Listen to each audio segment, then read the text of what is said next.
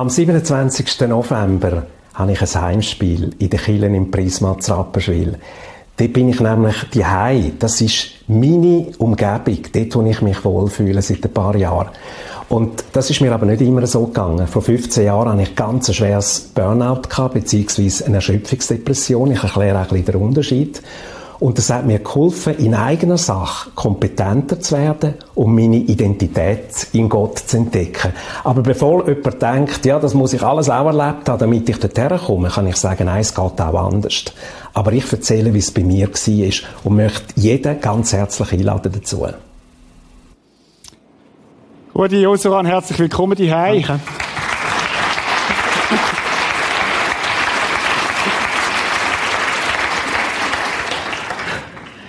Du bist die tolle Stimme aus dem Radio, der Moderator vom Fernsehen. Dein ehemaliger Chef ist der Roger Schawinski.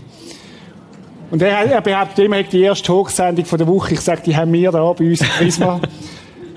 er würde jetzt dich fragen, Rudi, wer bist du? Ja. wer ja. bist du, Rudi? Ich bin eben viel mehr als das, was man so weiß von mir oder glaubt zu wissen. Ich bin auch viel mehr als das, was ich selber weiß von mir.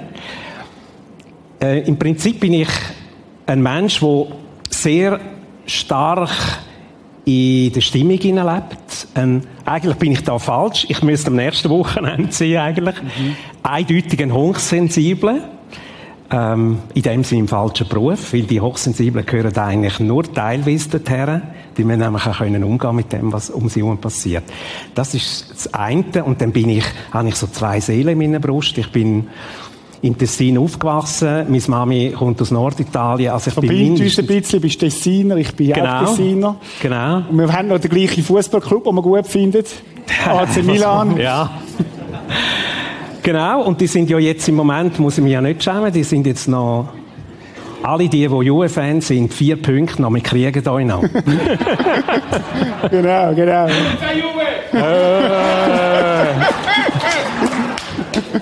Ci vediamo dopo, eh? da sehen wir nur, da ist man sofort in einem Thema rein. Ja, ja genau. Fußball. Das wäre auch mal spannend, gell, über Fußball zu reden miteinander. Wirklich.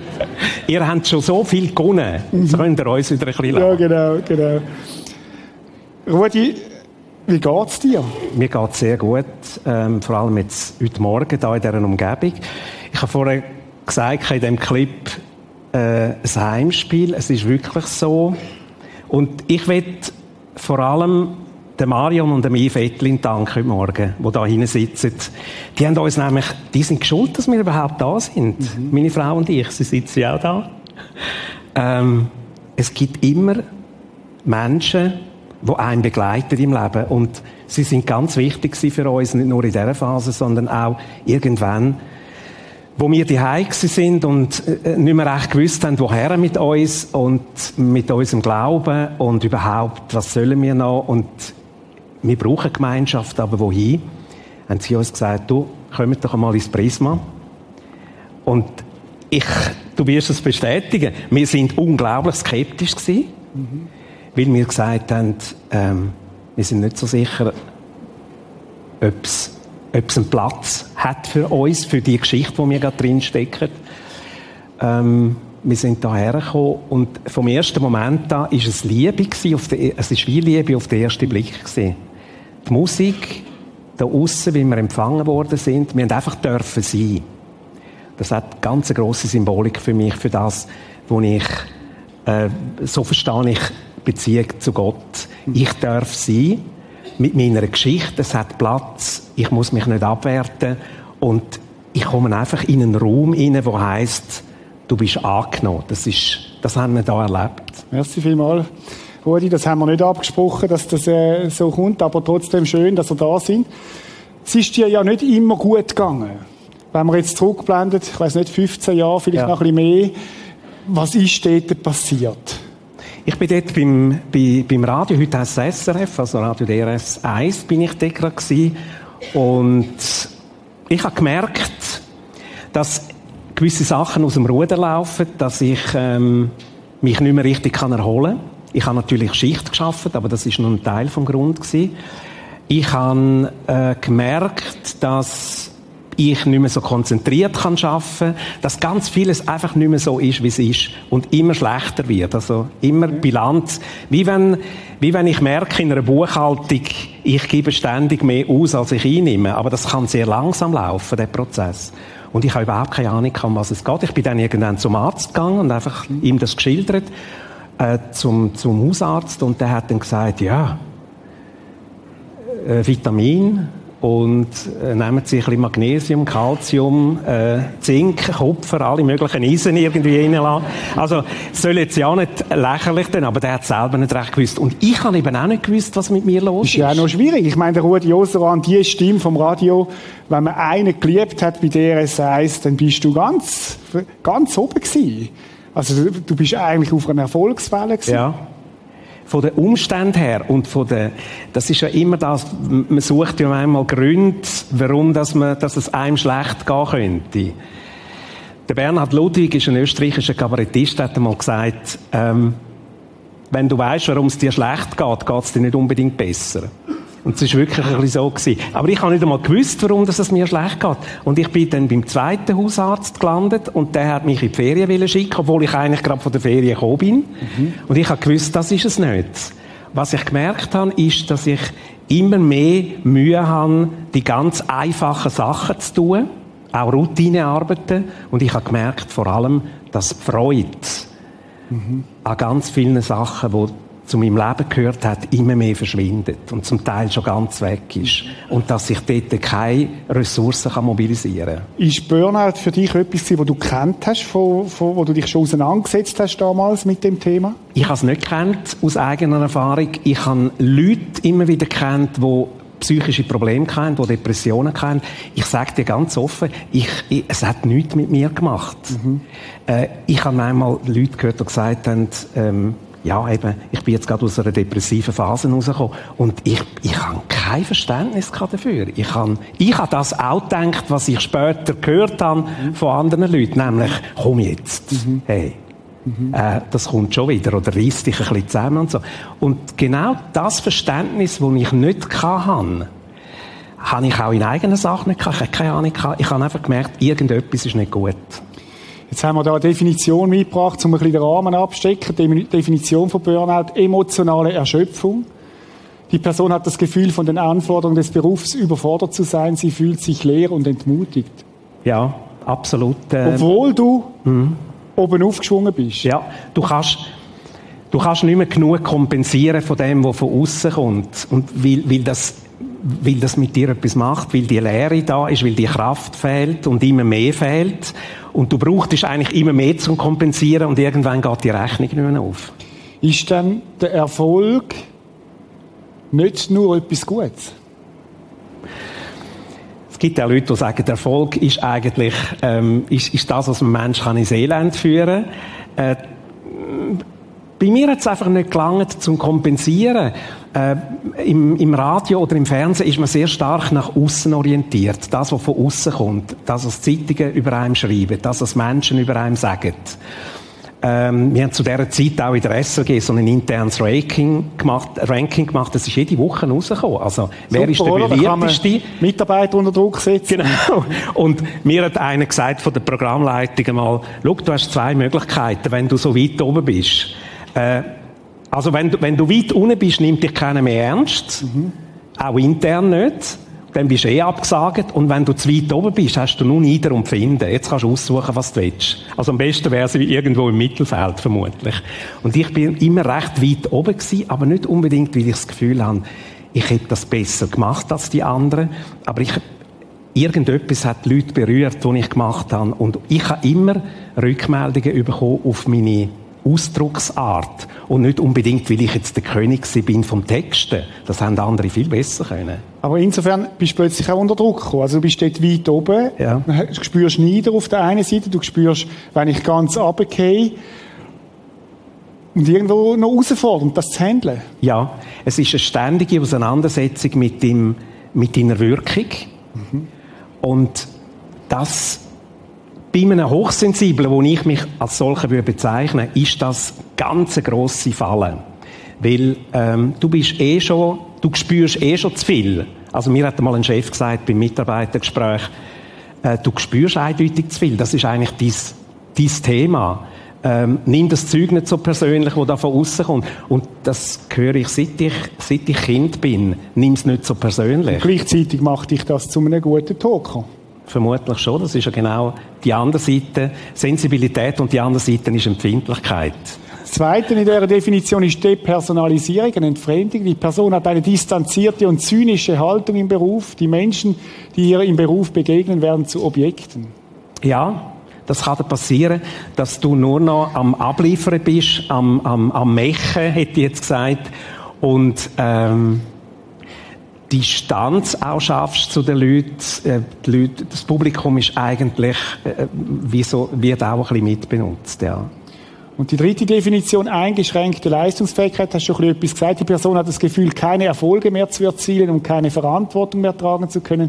Sie zweifelt auch am Sinn der Arbeit. Hast, ja. das, hast du das erlebt? Ich habe es immer noch gern gemacht, aber ich habe gemerkt, dass ich es nicht mehr ganz so gut kann machen und emotional nicht mehr mitkommen und auch Fehler machen vermehrt durch das, dass ich nicht mehr so gut geschlafen habe auch und nicht mehr so konzentriert bin. Und das hat mich unter Druck gebracht, wenn du dann noch einen Chef hast, wo so ein Kontrollfreak ist, mhm. wo ständig schaut, hat er jetzt das richtig gesagt, hat er die Platten auf die Sekunden eingespielt und so weiter. Dort haben wir noch Platten gehabt. Mhm.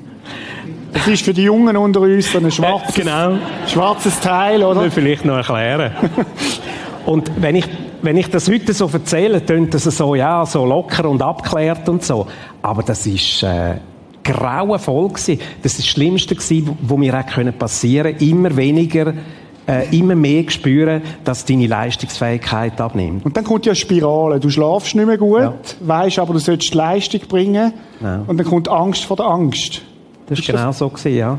Und äh, mit dem musste ich etwas machen. Und irgendwann ist das so weit gegangen, dass ich wirklich die Nacht nicht mehr können abstellen konnte. Äh, mir nur noch äh, Sorgegedanken gemacht habe. Ein, ein Arzt ist dann mal zu uns heimgekommen, mitten in der Nacht. Hm äh, weil es einfach nicht mehr gegangen ist. Und irgendwann ist der Leidensdruck so stark geworden, dass ich äh, eine Adresse bekommen habe, bin bei einer Psychiaterin gewesen.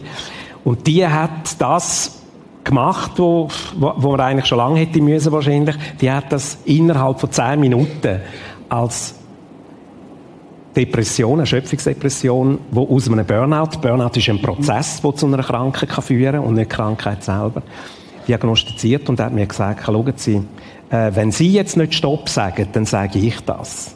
Hm. Und er hat gesagt, ähm, ich nehme Sie jetzt aus dem Spiel. Sie hat es wirklich so gesagt. Was macht das mit dem Rudi Osuran, der so gern schlimm. Mittelstürmer ist? Das ist ganz schlimm. Das ist wie wenn dir der Trainer sagt, beim ersten Spiel bist du draußen. Mhm. Und zwar nicht nur auf der Ersatzbank, sondern du bist wirklich draußen, oder? Die Tribüne. Ja. Und ich habe gewusst, was das bedeuten könnte, weil das geht natürlich alles gleichzeitig. Ich habe gewusst, dass das auch könnte bedeuten, dass äh, auch ein paar sich darüber freuen, mhm. nämlich die direkten Konkurrenten, die du im Haus hast. Mhm. Ähm, die haben vielleicht Freude, wenn, wenn, wenn jetzt sie nachrücken können. Das ist menschlich, das ist normal, das ist in dieser Konkurrenzgesellschaft natürlich so. Oder? Kommen wir gerade noch mal drauf. Ich will noch mal bei dem, bei dem Bild bleiben, das Bild von der Waage, oder? Anforderungen und Ressourcen. Kannst du uns das noch mal erklären, um es besser noch zu verstehen? Irgendwann geht eben die Geschichte nicht mehr auf. Einerseits hat man einen Haufen Anforderungen, die man kann bringen bis zu einem gewissen Punkt und dann auf der Ressourcenseite kippt die Waage einfach. Und eben, ich kann es ein bisschen vergleichen wie eine Energiebilanz. Du nimmst einfach nicht mehr so viel ein, wie du ausgibst. Und langsam, aber stetig kippt die Geschichte. Und das hat auch noch natürlich persönliche Persönlichkeitsanteil. Also, wie du eine Situation bewertest und nicht nur das, was von außen kommt.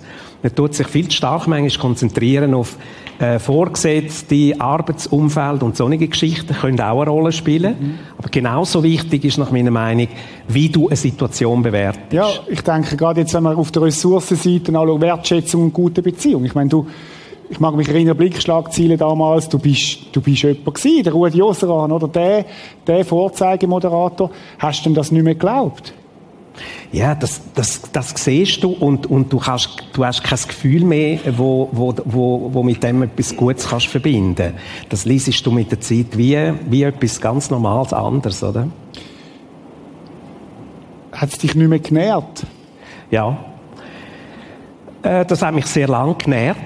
Oder, oder zumindest ich habe gemeint, das nähre mich. Ähm, es ist klar, das gibt einem etwas, das ist Anerkennung, das ist Wertschätzung, das ist Beachtung. Und das ist eines von, von meinen Hauptmotiven gewesen, warum ich überhaupt in den Medien bin. Nicht nur, dass es mich wahnsinnig interessiert hat, ich bin ein endlos neugieriger Mensch. Ähm, heute noch, also für mich ist, äh, mich interessiert, also wenn du mich zu Abend mit einer, mit einer Fernbedienung von der Fernseh setzt, ist, ist die grosse Gefahr, mich interessieren zu viele Sachen. Mhm. Mhm. Ähm, und das ist heute noch so. Und das, das, ist auch gleichzeitig das, was mich angetrieben hat. Und mir ist klar gewesen, ich bin eigentlich als, als Jugendlicher recht so ein bisschen, könnte auf Deutsch sagen, ein fauler Sack gewesen. Äh, und dann nicht gelernt. Ich habe kaum Aufzüge gemacht und ganz schwierig war dadurch. Ich hatte auch Lernstörungen außer für die Sachen, die mich gerade interessieren. Das würde dann wieder in eine andere Kategorie gehen. Mhm. Ähm, und ich habe einfach Glück gehabt, dass ich immer noch kompensieren mit den Sachen, die mich interessiert haben. Und nachher ist es wirklich so gewesen, ist eine einfache Überlegung für mich, wo hole ich mich, wo hole ich mir schnell einen Applaus, ohne dass ich viel muss krampfen dafür. Und das ist in den Medien. Dann gehen wir zum Radio. In den Medien ist das super. Du holst dir unglaublich viel Applaus. Natürlich musst du auch arbeiten, aber wenn du etwas machst, was du gerne machst, ist es nicht das Gleiche. Und das Zweite war, warum ich in den Medien bin, ist, ich wollte einfach gratis am Match gehen. Mhm. Das ist ein guter Grund, oder? Ich kann übrigens auch mal Fußballreporter werden. Enttäuschendes Motiv für viele, oder? Ich habe einfach gesehen, ich, ich habe das immer so heiß gefunden, als Kinder, die, die, die da mit dem grossen Ausweis allen vorbei können, gesagt, das wollte ich auch. Jetzt, Rudi, bleiben wir noch einen Moment bei dem, bei den, bei dem Burnout-Syndrom. Du sagst nachher Erschöpfungsdepression. Hast denn du gewisse Symptome übersehen? Oder, ja. oder hast du gedacht, das passiert am Rudi Osan gar nicht? Ich habe nie gedacht, zu dem Zeitpunkt, dass es mich könnte betreffen. Nie. Warum auch immer. Depression ist ein Fremdwort, ist auch für mich, das kann mir nicht passieren in diesem Leben. Mhm. Und das ist so weit weg. Und gleichzeitig habe ich auch Angst davor, weil ich gewusst habe, Depression wird in Verbindung gebracht mit Schwächen, mit, der bringt es nicht, der ist nicht belastbar. Ich habe so Leute ja kennt. So einen, so einen Stempel drauf. Ja, Mhm. Und gesagt, ich hätte lieber irgendetwas Sichtbares, dann hast, kommst du noch Mitleid und, und Zuwendung über. Und später hatte ich ja noch einen Herzinfarkt gehabt und ich weiß genau, wie sich das anfühlt, wenn du einen Herzinfarkt hast und den überlebt hast, weil einige überleben es ja nicht dann kommst du unglaublich viel Zuwendung und, und, und Zustimmung. Bist ja dann ein Arme. Ja, da gibt's auch, einer hat mir in einer Mail geschrieben, hey, es gibt sogar Bundesräte, die das haben. Wow. Kannst stolz sein auf dich, oder? Es ist irgendwo wahnsinnig, oder? Darum haben wir ja auch geschrieben Burnout und nicht Depression. Ja. Weil das, das ist übrigens interessant, weil das wirklich zwei Begriffe sind, wo, wo ganz Verschiedenes mit den Menschen machen. Und äh, das andere, Burnout ist ja positiv, oder? Du bist ein Krampf, ja. du hast viel gemacht, du hast dich eingesetzt, sogar mehr als hättest du müssen. Ja, das ist so. Und Depression ist eher. Und übrigens auch nicht nur die Fremdbewertung, sondern auch die Eigenbewertung ist so. Beim Herzinfarkt habe ich mich niemals schuldig oder ähm, habe ich so Selbstzweifel gehabt, wie in der Depression. Rein. Auch die Leute reagieren anders. Sie haben sich mir eher zugewendet und bei der Depression haben sich ganz viel zurückgezogen, weil sie einfach auch nicht können damit umgehen dass ich jetzt das habe. Also wenn ich dich jetzt so höre, dann, du hast vorne das gesagt, das hat nicht nur mit äußeren Sachen zu tun, sondern vor allem auch mit Interpretation, ja. Identität. Wer bin ich? Ja. Wer bist denn du vor 15 Jahren? Hm. Äh, ja, die Frage, dort, an dieser Stelle, habe ich mich nur noch defizitär empfunden und als Versager und ähm, einfach da war nichts mehr da gewesen, wo ich mich heben konnte. Und ich weiss noch, wo es klar war, ich äh, werde das, ich werde das Radio verlassen, ich muss etwas Neues machen, ich kann nicht genau das Gleiche weitermachen. Ich bin einmal vor dem Radiogebäude rausgestanden und ich habe dort schon den, den, den Eintrittsbadge abgegeben. Und ich hatte noch drei Visitenkarten bei mir und zwei Autogrammkarten. Hey, Autogramm Autogrammkarten, weißt du, das, weißt, wie dir das eine Bedeutung gibt? Das ist eigentlich unglaublich, oder? Ähm, das Gefühl, wenn du in einer Beiz hockst und einer kommt und sagt, kann ich ein Autogramm finden, das ist das Größte im Fall. Das muss, ich bin froh, dass ich es einmal erlebt habe. Aber es hat offensichtlich doch nicht äh, verhebt Nein. mit deiner Identität. Nein, definitiv nicht. Und jetzt können wir schon lachen drüber, oder? Aber dort bin ich wirklich vor dem Gebäude gestanden und mir ist klar gewesen, jetzt ist eine Welt wie zusammengebrochen. Und jetzt, wer bist du eigentlich noch? Jetzt kannst du nicht einmal mehr sagen, ich arbeite beim Radio. Und dort ist mir klar geworden, wie viel an dem gehangen ist. Wie viel ich von dem mich genährt habe dass ich eigentlich sonst ganz ein kleines, ich bin auch noch ein kleiner, kleines Würstchen bin, mhm. kein Selbstbewusstsein hatte. Und alles hängt an dem, leck, der schafft beim Radio. Und du weißt, du kommst überall rein, du musst nie mehr anstehen. Das ist wirklich so. Mhm. Du hast, auch dann, wenn es ausverkauft ist, kommst du noch ein Ticket über. Und jetzt wird das alles anders sein und es ist wirklich alles anders geworden. Eine neue Definition hat es dort gebraucht von mir. Hm. Du bist dann trotzdem an die Öffentlichkeit. Ein Zitat aus dem Buch, wo du vor Jahren geschrieben hast, mittendrin und nicht dabei. Wenn man als Mann zugibt, depressiv zu sein, ist das ganz schön mutig, um nicht zu sagen wagemutig. Sofort tauchen Assoziationen wie Schlappschwanz oder Weichling auf und wer lässt sich das schon sagen? Ja. Wieso bist du an die Öffentlichkeit? Ja, das frage ich mich manchmal auch. Das frage ich mich manchmal schon. Das ist so eine Mischung zwischen, du bist halt gleich eine gewisse Eitelkeit, willst dich darstellen und andererseits bei dem Thema kannst du jetzt wirklich nicht, nicht gross gewinnen. Das habe ich auch ein bisschen, da ist sofort eine Verlegerin gekommen, die das gehört hat und hat mir gesagt, ähm, ich hätte da eine Journalistenkollegin, könntet ihr euch einander ein paar Briefe hin und her schreiben, wir wollten mal schauen, ob das ob das etwas wäre für ein Buch. Wir suchen schon lange einen Mann, der dazu steht, weil offenbar ist das dort noch eine Rarität gewesen. Und ich weiss noch, wie die Wirkung war. Äh, der Blick ist dann sofort gekommen. Ich habe die Schlagzeile gefunden. Hast du die gefunden? Das heisst, Blick sagt Depression, so leidet Rudi Oseran. Titelseite, ja. groß. Unglaublich. Rudi Oseran leidet im Schaufenster. Das ist eine Schlagzeile, die du nicht über dich lesen willst. Das habe ich echt unterschätzt. Morgen um 6 Uhr hat mir dort eine Kioskfrau angerufen und hat gesagt, Sie, sie, sie sind auf dem Plakatli, auf dem Aushang, dort, wo jeder herkommen aber ein bisschen anders, oder? Äh, dort habe ich schon herkommen, aber mit anderen Schlagzeilen. Und, und, und dann habe ich gesagt, was steht denn dort drauf? Und dann hat sie das vorgelesen und dann ist mir wirklich, hey, habe ich gefunden, okay, willkommen auf dem Tiefpunkt. Willkommen auf dem Nullpunkt, oder? Und ähm, wo mir dann klar geworden ist, was da abgeht, ist eigentlich die, die Maschine schon recht gut gelaufen. Und dann ist der, der, der, der Dienstungsclub, dort war noch der Dienstungsclub, gewesen, ähm, ist mit der Anfrage und, und hat gesagt, endlich haben wir jetzt einen Mann, der darüber redet. Und mir ist klar geworden, hey, da geht etwas ab, wo du völlig falsch eingeschätzt hast. Hm. Kannst du uns mal erklären, wie sich das anfühlt, die Depression? Es ein Bild dafür? Oder? Eine Depression fühlt sich eben nicht mehr an. Das ist das Gefühl von der Gefühllosigkeit. Wenn du, wenn du keine Farbe mehr hast im Leben, wenn du dich nicht mehr spürst, wenn du, wenn die Freude einfach weg ist, die grosse Leere, wie wenn alles eingefroren wäre. Ähm, kein Gefühl mehr, weder so noch so, weder Freude noch Leid. Äh, keine Ausdrucksmöglichkeit mehr. Es ist auch völlig wurscht, was draussen für Wetter ist. Es ist völlig gleich, was gerade für Musik läuft. Das alles, was mich sonst, wo mir unglaublich viel gibt im Leben, ist weg. Du hast einen interessanten äh, Abschnitt in dem Buch, wo ich auch rausgeschrieben habe. Reiß dich doch zusammen. Nach dem Regen kommt ja wieder der Sonnenschein. Wo ein Wille ist, ist auch ein Weg. Nimm dich nicht so wichtig. Meine absoluten Lieblingssätze. Weil ich die immer wieder auch gehört habe, auch unter Christen die mich ermutigen Es ist ihnen nur zum Teil gelungen. Äh, weil sie auch nicht, nicht recht können verstehen, was da abgeht. Oder? Ich meine, wenn ich dann jemandem sage, beispielsweise, nimm dich nicht so wichtig, ich komme jetzt gerade zurück von einem Missionseinsatz, denen geht es im Fall viel schlechter als dir. Es geht dir nicht besser wegen dem. Er hat möglicherweise recht, aber es ist nicht unbedingt das, was hilfreich ist. Mhm. Oder ähm, vielleicht ist noch verborgene Sünde in deinem Leben. Kannst du in dem Moment einfach, du siehst das höchstens in der Wahrnehmung, jetzt noch einer noch mal oben drauf, oder?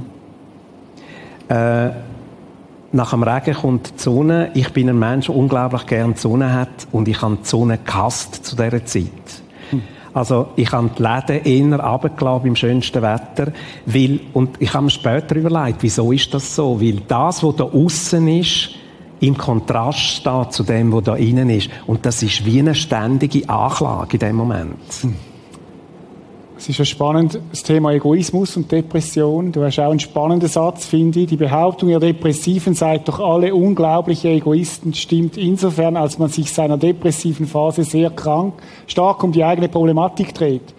Doch möchte ich den sehen, der bohrende Zahnschmerzen, der Migräne hat und doch noch groß an andere denken kann. Ja, das ist so gewesen. Das ist aus dem Moment heraus geschrieben, wo genau das im Mittelpunkt gestanden ist wo mir jemand mal gesagt hat, aus einem Hauskreis, hey, es geht im Fall nicht nur, es dreht sich nicht alles um dich in dieser Welt. Und das ist einfach so. Natürlich ist es im Moment in der eigenen Wahrnehmung so. Aber es ist einfach auch nicht hilfreich, oder? Was ist denn hilfreich? Wenn, was hat dir geholfen vom Umfeld her? Also, zuerst einmal hat mir geholfen, dass, wenn, weil es eine Krankheit ist, Depression ist für mich eine Krankheit und wenn es dann abgeklärt ist, dass das erste Mal die Krankheit benannt wird, darf sein und behandelt wird. Das heißt, dass man auch überlegt, auf der medizinischen Ebene, was steht zur Verfügung. Das ist für mich wichtig, dass ich jemanden kann, der gesagt hat, schauen Sie, das gibt's, das ist so, und jetzt aber, es gibt ganz viel Hoffnung, dass Sie da wieder rauskommen. Mhm. Das Zweite ist ganz wichtig, dass du ein gutes Umfeld hast, eine Familie hast, wo wo das nicht bewertet, wo, wo, wo einfach, du darfst sein in dieser Situation, kein Druck neu aufgebaut wird. Ähm, für mich ist entscheidend gewesen, auch Menschen zu haben, wo mich in der Realität, wo ich dort bin, eben nicht mehr leistungsfähig. Du bringst es nicht mehr. Du kannst ihnen gar nichts nützen in dem Moment. Einfach da sind und nicht einmal viel sagen. Ähm, einfach, schau mal, du darfst sein, so wie du bist, nicht, und wir erwarten gar nichts, nichts von dir. müssen tun, also nicht ja. das Muster vom Leistungsdenken jetzt da auch wieder. Und auch nicht, in dem Zustand magst du auch nicht analysieren, warum dass du dort bist. Mhm. Das ist auch so etwas. Mir hat die Psychiaterin gesagt, schauen Sie, ähm, Sie brauchen Ihre ganze Energie, um jetzt gesund zu werden. Ich werde nie den Fehler machen, dass, ich, dass wir jetzt auf Ursachensuche gehen. Mhm. Ähm, abgesehen davon, dass man es vielleicht auch nicht herausfindet. Und das schafft einen neuen Druck. Und gleich hat es ein Thema gegeben, Identität, wo du gemerkt ja. hast, oder wie hat dich Gott erreicht in dieser Zeit? Hat dich Gott erreicht in dieser Zeit und wann, wie? Also eben, es gibt ja den Satz, äh, der ist auch nicht von mir, die ganz guten Sätze sind eben nicht von mir leider. Dort heisst es, man lebt vorwärts und versteht rückwärts. Mhm. Ich glaube, das ist auch in unserer Geschichte mit Gott so. Natürlich ist Gott immer bei mir gewesen. und er, er hat mich begleitet und er hat mich getragen. Ähm, er ist da gewesen, aber ich habe ihn nicht gespürt. Und deine Frage ist, ist sehr gut gestellt. Wie hat er mich erreicht? Es ist, glaube ich, im Nachhinein für ihn, für, und er überlegt sich immer von seinem Herz her, bin ich überzeugt, wie schaffe ich es, an den Herz zu kommen? weil er, weil er uns gern hat, oder? Wie schaffe ich es? Und, und Liebe findet einen Weg. Und sein Weg ist gesehen, zuerst einmal müssen wir den lahmlegen. Akku raus. Dass er nicht mehr telefonieren kann, buchstäblich. Dass er nicht mehr schnurren kann. Mhm. Und wenn der Akku draußen ist, dann kann ich vielleicht einmal mit ihm reden. Mhm. Das ist genau so. Ich meine, im Nachhinein muss ich sagen, sehe ich so viele Spuren ähm, auch beim Herzinfarkt, wie er mich dort getragen hat. Es hat nochmal eine Stufe gebraucht, um an mich herzukommen. Schlussendlich war es seine Liebe gewesen, aber in dem Moment siehst du es natürlich nicht so. Du hast eine Begegnung gehabt mit einem Benediktinermönch. Ja. Ich habe da symbolisch äh, das Bild mitgebracht. Ich weiß nicht, ob es der war. Ja. Was hast du dort erlebt in dieser, dieser Begegnung mit dem Benediktinermönch? Das ist der meistgelesene Autor im, im, im geistlichen Bereich in Deutschland, im, im deutschsprachigen Raum seit Jahren, der Anselm Grün. Und ich habe mit dem ein Interview machen, das heißt, ich habe vorher mal kennengelernt schon. Und ich habe einer, der Millionen von Büchern verkauft, das ist echt das für einen. Gerade in Bezug auf Leistung und sein Gottesbild. Und da kommt mir jemand entgegen, der sagt zuerst einmal, ähm, ich will, Sie haben mir jetzt zehn Minuten lang versucht zu sagen, dass Sie so ein defizitärer Mensch sind. Ich habe ihm alles erzählt, was nicht so gelungen ist in meinem Leben. Und dass ich im Moment in einer, also aus einer Depression rausgekommen bin, dass ich Medikamente nehme, wo sowieso für mich als Christ undenkbar war, sage ich ganz offen, weil ich immer gehört habe, also einer, der richtig im Glauben ist und voll des Geistes ist, braucht nie Medikamente. Das hat mich natürlich das auch hast du nicht da gehört, oder? Nein, das habe ich nicht da gehört. Und jetzt habe ich selber die Erfahrung gemacht, dass ich dort Medikamente gebraucht habe und mir das geholfen hat in dem, in dem Heilungsprozess. Und jetzt habe ich in dieser Begegnung mit dem Anselm Grün auch das erste Mal richtig nochmal das Evangelium gehört. Und das hat geheissen, und wenn du kein Wort mehr könntest sagen und nichts mehr für Gott tun, ähm, du könntest ihn nicht hindern zu sagen, ich kann ihn genau gleich lieben wie vorher, wo er für mich so ein bisschen mit Vollgas unterwegs war. Also, Du darfst sein mit der Geschichte, die du jetzt erlebst, mit dem, wo du dich im Minus erlebst, mit der Eigenbewertung, wo, wo im Moment wirklich unterirdisch ist. Und wenn du auch nie mehr schaffst, richtig in die Medien hineinzukommen und deinen Traum weiterzuleben, ähm, du bist eigentlich schon angekommen. Es geht darum, dass du im Leben immer mehr der wirst, wo Gott ursprünglich hat wollen. Das ist ja ein unheimlicher Kontrast zu dem, wo du vorne deine Identität hergeleitet hast.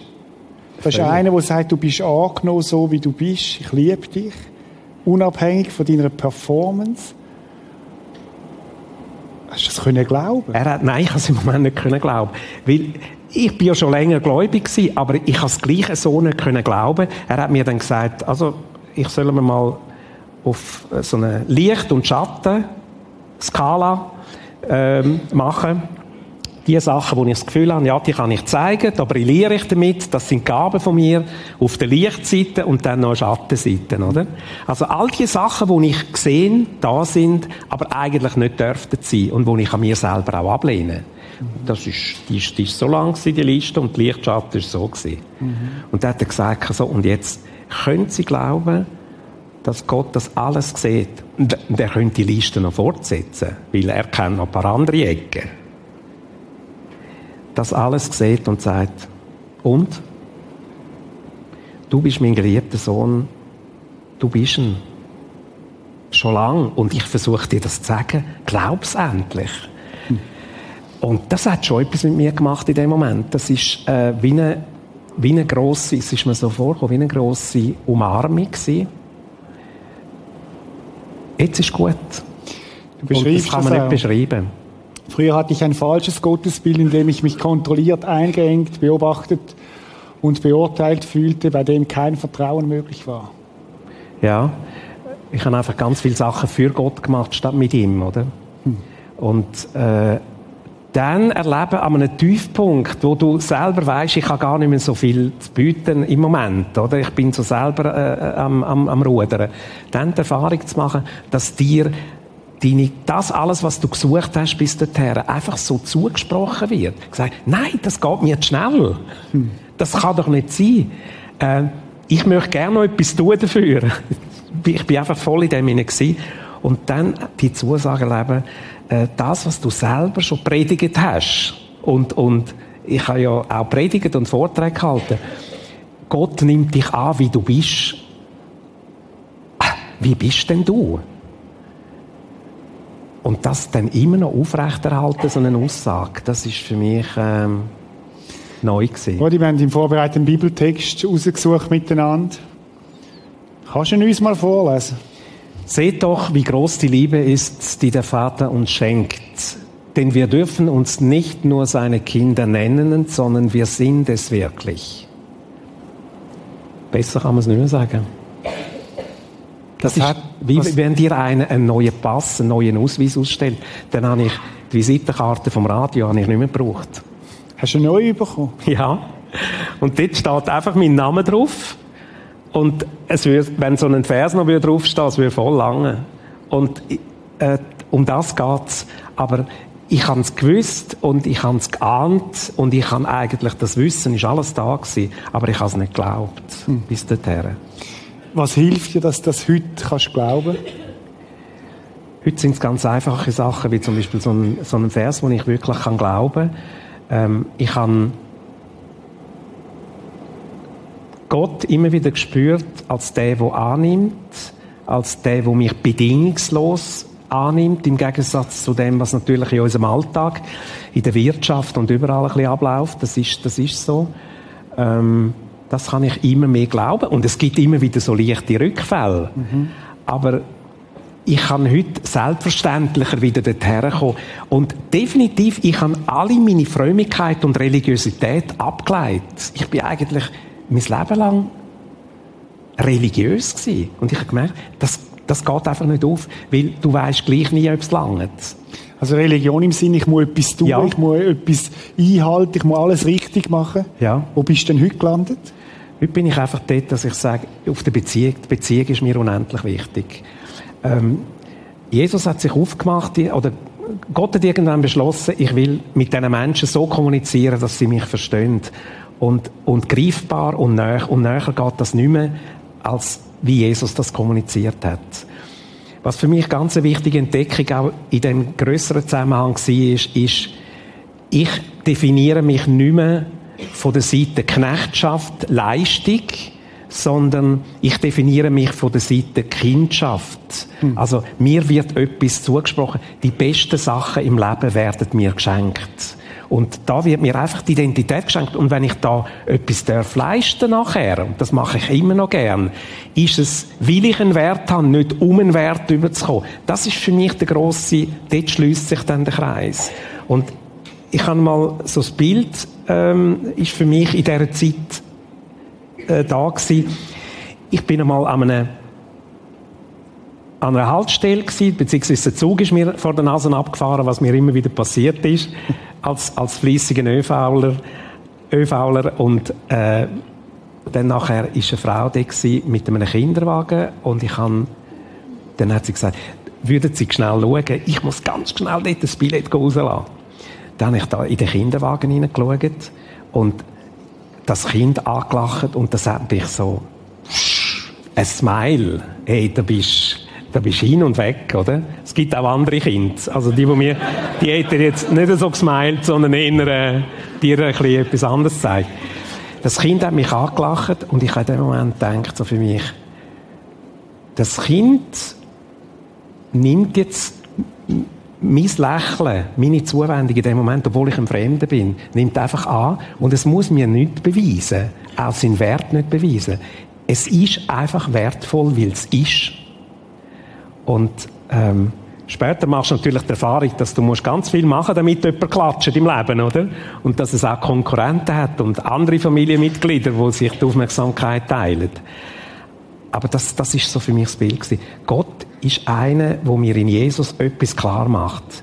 Du bist wertvoll, weil du bist. Ende der Durchsage. Das ist es schon. Und das macht frei. Das macht nicht nur frei, sondern es macht auch frei von, von ganz vielen Bewertungen, auch Eigenbewertungen. Äh, es macht mich frei, tatsächlich immer mehr der dürfen sein, wo ich bin, mit meinen Grenzen. Ich kann mich auch mit meinen Grenzen besser aussöhnen. Ich muss nicht alles können und nicht alles wissen und nicht überall dabei sein, damit ich jemand bin. Ich bin in diesen Sachen sicher sehr, sehr viel entspannter geworden. Aber ich bin auch immer noch unterwegs. Und dort möchte ich nochmal nachhaken. Was hilft dir? Du bist, bist wieder in den Medien, du bist immer noch in der Öffentlichkeit, wieder in der Öffentlichkeit, jetzt sogar noch am Fernsehen, wo man dich auch noch sieht. Was hilft dir, dieser feinen Stimme von dem Gott mehr zu vertrauen als diesen lauten Stimmen von deinen Kritikern und Fans? Äh, die ist, das bleibt eine Auseinandersetzung, das bleibt eine Herausforderung, solange ich das mache. Ähm, ich habe einen Umgang, einen besseren heute gefunden, aber es ist klar, gewisse Sachen können mich immer noch sehr treffen, persönliche Kritik und gewisse Mails und auch anonyme Sachen, die ich bekomme, kann mich sehr treffen. Ähm, je mehr ich mir Zeit nehme, auf die andere Stimme zu hören, kann ich besser mit dem umgehen. Aber es kann immer noch sein, dass es mich trifft und einen Moment lang beschäftigt. Ähm, ich muss mir Zeit nehmen, um auf diese Stimme zu hören. Und das passiert manchmal in der Musik, im Gebet, mit einer Predigt, manchmal aber auch in einem Gespräch, in Gemeinschaft, bei einem Kaffee. Plötzlich ist das wieder da, das Bewusstsein. Oli, du bist heute selber unterwegs als Berater, auch im Bereich Coaching für, für Burnout-Betroffene. Was ist dir dort wichtig? Was ist, du hast jetzt manches gesagt von dir, wo setzt du an? Bei diesem Thema ist mir wichtig, dass die Leute äh, rechtzeitig Hilfe holen, dass sie sich die zugestehen, dass sie sich nicht ständig schuldig fühlen, weil sie vielleicht psychische Probleme haben, äh, dass sie rechtzeitig äh, sich die Hilfe holen und gleichzeitig aber auch überlegen, wer bestimmt eigentlich mein Leben? Wird ich die ganze Zeit gelebt oder lebe ich? Mhm. Habe ich eine eigene Spur? Und ich glaube, jeder Mensch hat so etwas wie eine eigene Spur. Und die heißt, ich darf sein. Ich bin einzigartig von Gott geschaffen. Ähm, der Thomas von Aquin, mhm. kennst du Geschichte, hat einmal einen Satz gesagt, jeder Mensch ist ein einzigartiger Ausdruck von Gott in dieser Welt. Und wenn ich das nicht lebe, wo ursprünglich von Gott her für mich denkt ist, dann macht es niemand anders für mich. Es braucht mich. Mhm. Es braucht auch meine, mein Schrägsein manchmal. Und ich habe eh manchmal das Gefühl, ich eben Ecken ab. Aber Willkommen im Club, gell? Aber heute, heute kann ich sagen, ja, vielleicht ist genau der Ecke, wo du abhast, genau das, was Gott auch möchte darstellen in dieser Welt. Dass du, und ich habe definitiv seitdem, seit mir das selber passiert ist, viel mehr Verständnis für so Menschen. Ich habe ganz andere Antennen draussen. Äh, ich glaube, ich bin sehr viel sensibler geworden, nochmal für die, für die Geschichten. Und vielleicht hat das Gott auch aus dem Grund zugelassen, dass ich, dass ich so Menschen kann dienen damit. Ich habe ein Bild gefunden, das ich finde, wo etwas ausdrückt von dem, wie du jetzt da bist. Du bist da mit einem Leprakranken zusammen. Und ich möchte dir einfach mal danken, dass du den Mut gehabt hast, auch mit dem Thema in die Öffentlichkeit zu gehen. Wir haben vorhin ein bisschen die Schwierigkeit gesagt, aber es hat auch eine Lanze gebrochen für Menschen, die psychisch angeschlagen sind, die durch so Phasen durchgehen, durch depressive Phasen. Ich möchte dir auch danken. Das ist für mich so ein Bild, das auch etwas ausdrückt von dem, darf ich so sagen, zwei Bedürftige können einander begegnen auf Augenhöhe, mhm. weil sie vielleicht auch wissen, wo es noch einen gibt, der zu ihnen steht. Das ist so ein schönes Bild äh, in Nepal, wo, wo ich durfte mit Esther, mit meiner Frau dort sein. Und, und ich muss wirklich sagen, wir sind wir sind beschenkt worden in der Begegnung mit Leprakranken und die haben das, was wir häufig da innen haben, haben dann noch im Aussen, also die werden auch noch stigmatisiert, ausgrenzt, weil sie das äußerlich haben. Das ist grausam. Und die haben mir gezeigt, und, und gerade die, die vom Glauben her, das ist ein, ein gläubiger Mensch, ein Bruder von mir, oder? Der hat mich angestrahlt und ich kann, es haben einige Leute gesagt, du musst dann schauen, ähm, es ist dann, die wollen immer äh, in Körperkontakt kommen, Leprakranke. Und genau vor dem haben wir ja Schiss, oder? Äh, weil das so fremd ist und äh, Ansteckungsgefahr und Bilder, die wir so im Kopf haben. Hey, wo der mich angeschaut hat, ist einfach Angst um mich ist so kein Thema mehr gewesen. Hm. Und ich, ich habe das Gefühl, das ist, Jesus hat doch ein unglaubliches Herz für die Leute gerade für die Leute und ist auf die zugegangen, noch in einer Zeit, wo es wirklich auch eine hohe Ansteckung hat. Er steht für mich so symbolisch, ähm, das, was ich da gefühlt habe, das Kaputtsein, die Wunden, die, das, was ich niemandem zeigen will, das kann er nicht einmal mehr verstecken. Also die Leute sind für mich so eine grosse Einladung gewesen. Lade ich noch mehr ein auf die Liebe. Äh, und einer von denen hat mir gesagt, schau, ich habe gar keine andere Chance, als von der Liebe Gottes und von der Gnade zu leben. Ich habe gar keine andere Chance. Wir haben noch eine Auswahl. Und solange wir eine Auswahl noch haben, haben wir halt das Gefühl, wir ziehen jetzt noch irgendeine andere Schublade. Nein, das ist, ähm, ich habe nicht gewusst, dass du bringst. Das ist, das passt schon. Oder die Schlussfrage, wenn jetzt Leute da sitzen, die sagen, vielleicht sich getüpft fühlen im, im guten Sinn und sagen, ich wünschte mir auch, ich hätte so einen Gott, der mich liebt. Wie, wie kommt man in die Beziehung hinein? Was, was würdest du raten? Solange ich das Gefühl habe, ich muss zuerst noch äh, akrobatische Leistungen erbringen, um den Gott zu beeindrucken, oder ich das Gefühl habe, was fehlt noch, oder ich kenne genau das Gefühl, man, fühlt sich schlecht, man fühlt sich unwürdig, ist auch so ein Wort, das ich für mich brauche. Unwürdig. Und ich habe das gemacht, was der Adam auch gemacht hat im Paradies. Er hat sich versteckt. Ich habe mich eben auch versteckt und denkt, ich bin schuld an dem, was jetzt da passiert. Und in dem Zustand kann ich nicht mit Gott reden. Mhm. Und ich stelle mir vor, er hat das einfach, Gott hat das ausgehalten. Geduldig und in Liebe und er hat gesagt, ich bin, ich, ich bin trotzdem da, auch wenn du denkst, du seist unwürdig. Er hat das ertreibt. Er hat sich mir nicht aufgedrängt. Das macht für mich Jesus, der, der Jesus vom Neuen Testament so glaubwürdig für mich. Und ich glaube, es geht einfach darum, dass ich, dass ich mit allem, wo ich bin und denke, zu ihm komme. Und dann bin ich ja schon im Gespräch mit ihm. Sage, hätte ich das noch früher gemacht? Dass ich ihm einfach sage, du, ich fühle mich eigentlich unwürdig. Hilf mir. Hilf meinem Unglauben. Gibt es ja auch so eine Stelle im Neuen Testament. Einfach mit ihm ins Gespräch kommen und dann bin ich gespannt, was passiert. Mhm. Und ich möchte dir von ganzem Herzen danken, dass du da bei uns bist. Und ich schlage vor, dass wir das jetzt einfach machen. Dass wir Minuten einfach so, die Stille, jeder, der er ist, einfach so für sich sind. Ich möchte dich einladen, vielleicht das erste Mal in deinem Leben, vielleicht das x-te Mal, einfach mal Gott sagen, da bin ich. So wie ich bin. Ich weiß vielleicht nicht einmal, ob es dich gibt, aber ich möchte mich dir öffnen. Und wenn es dich gibt, möchte ich dir sagen, da bin ich, ich möchte dich besser kennenlernen. Nehmen wir eure Zeit von der Stille und nachher würde ich dich beten, dass du nachher noch mit uns beten.